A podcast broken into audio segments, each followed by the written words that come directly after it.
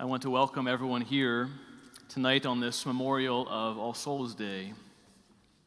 Each year we pray for the faithful departed in a special way, that their souls may be cleansed, purified, and healed, so that they may be enveloped by the glory of heaven. Tonight we also lift up in prayer those who have died in the past 12 months. We speak their names and we ask God to hear us on their behalf.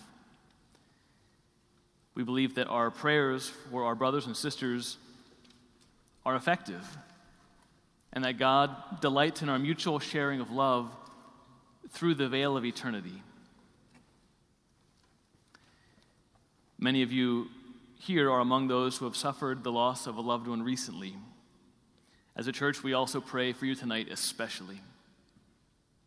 The wound of grief cuts us deeply, and it can flare up unpredictably at any moment.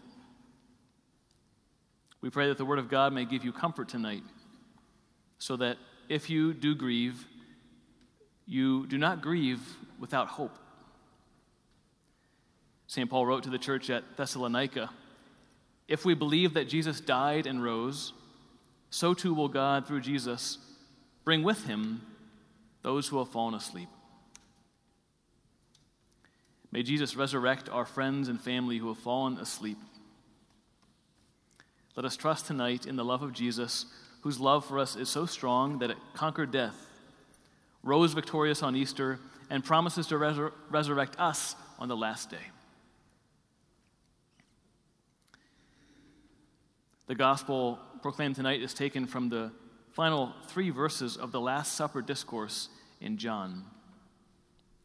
Many of us, I'm sure, can repeat John 3:16 from memory, for God so loved the world that he gave his only begotten son so that everyone who believes in him might not perish but might have eternal life. But I would suggest that we should also consider memorizing John 17, 24, 25, and 26. The words we just heard. Because these words of Jesus tell us so much about how God wants to love us and wants to give us life. As we ponder these three short verses tonight, we pray to receive hope and strength with where we are. We want to let the Word of God, especially the words of Jesus, give us total confidence when we're confronted by death whether that's the death of a loved one, death of someone special to us, or whether we're confronted with our own death that will come one day. So, with that in mind, let's enter into these precious words of our Savior. They begin in the warm glow of lamplight, seated at table in the upper room. Jesus is speaking to his disciples on the night before he gives his life. He has spoken to them about his impending sacrifice, his friendship, his love for them, his warnings about the world's hate for them, his sending of the Holy Spirit upon them, and his appeal for them to believe in him. Now he raises his eyes to heaven and prays to the Father on their behalf and lets them hear his prayer. And he concludes by praying, Father, they are your gift to me. I wish that where I am, they also may be with me, that they may see my glory that you gave me, because you loved me before the foundation of the world. Righteous Father, the world also does not know you, but I know you, and they know that you sent me. I made known to them your name, and I will make it known, that the love with which you loved me may be in them, and I in them.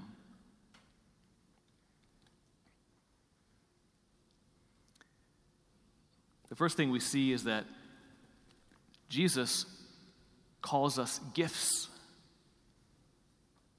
He says that we, his disciples, are gifts from God the Father to him. We often talk about giving gifts or receiving gifts, but here it's a matter of being a gift. This is something very profound and very mysterious. to live and exist as a gift shared between others. A newborn child has the character of being a gift shared between mother and father, or the parents uh, and an older sibling, a gift shared between them, even handed to one another. We also speak of the Holy Spirit as the gift of God, who, as the third person of the Holy Trinity, exists as love, gift, and mutual embrace. He is the gift who is mutually given and received by the Father and the Son. The Spirit's own delight is in permitting others to share Him and bestow Him as a gift upon whomever they will. If we are gifts of the Father shared with His Son, then think about how glorious that exchange is. We are given by the Father to Jesus. We are returned by Jesus to the Father as gifts. Gifts that Jesus redeems, protects, beautifies.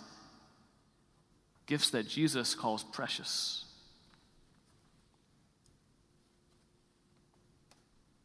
So, brothers and sisters, when death comes close, let us be confident in God because we are gifts shared between the Father and the Son. We are precious in their sight.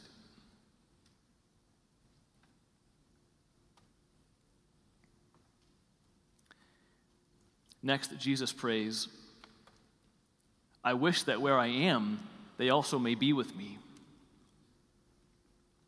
Jesus is expressing his desire that he wants to be with us forever.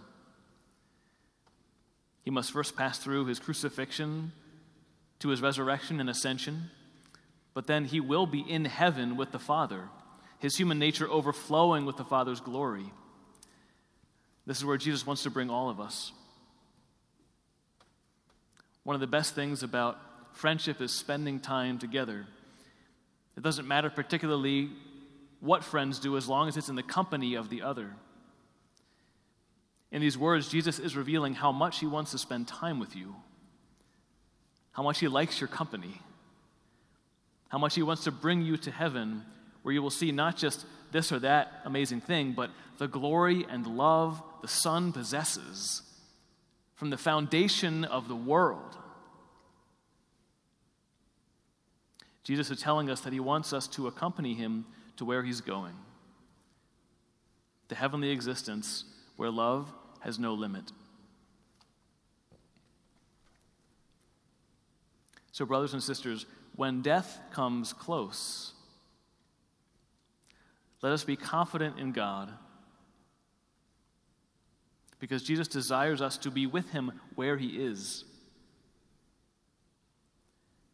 Where Jesus is, the infinitude of divine love is an ocean with no bottom, an adventure with immeasurable horizons, a warm and satisfying embrace which never ends.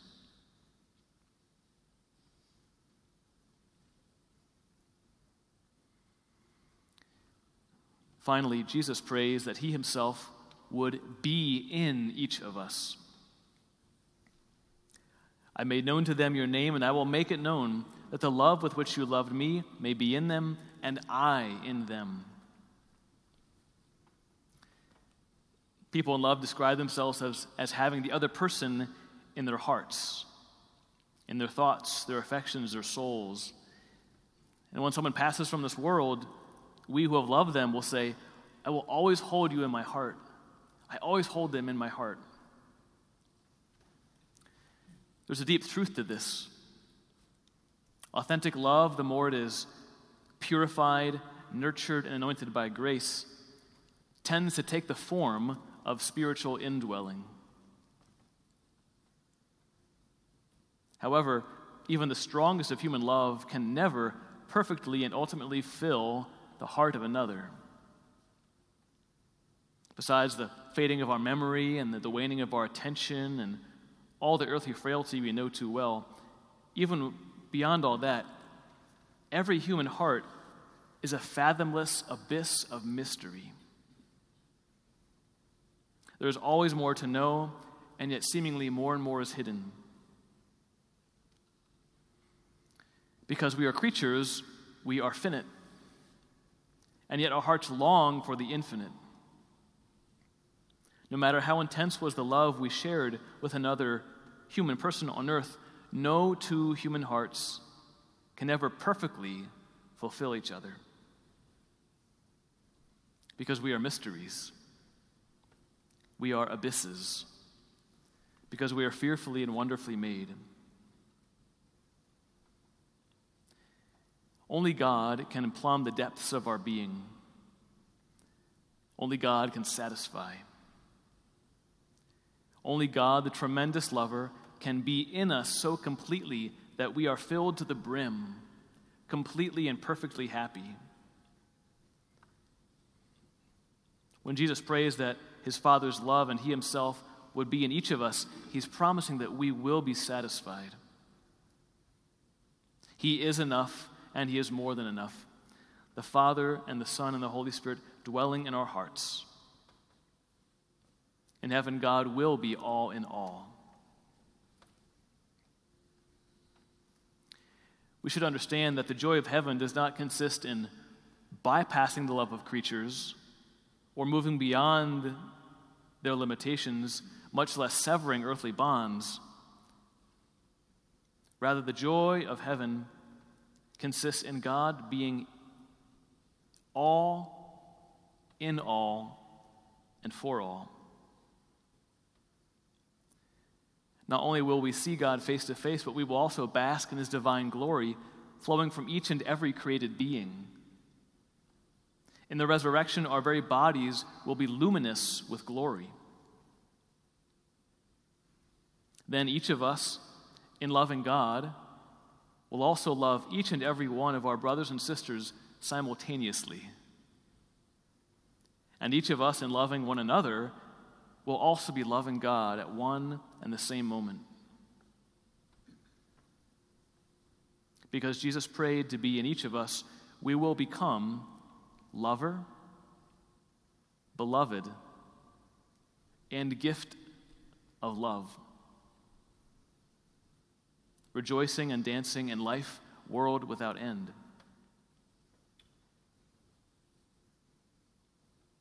So, brothers and sisters, when death comes close, let us be confident in God because Jesus prayed to be in us. With Jesus in us, our thirst to be known and loved is answered. Nothing lacks, and all is filled to overflowing. Life eternal waits for us.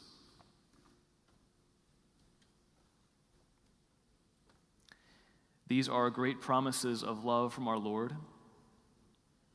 And at times like this, sometimes all we can do is simply to adore in silent wonder. Let us spend this next moment to believe the words of our Lord and to adore the Lord deep within us.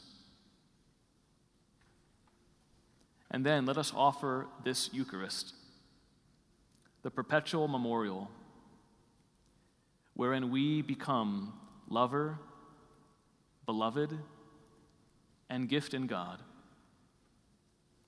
world without end.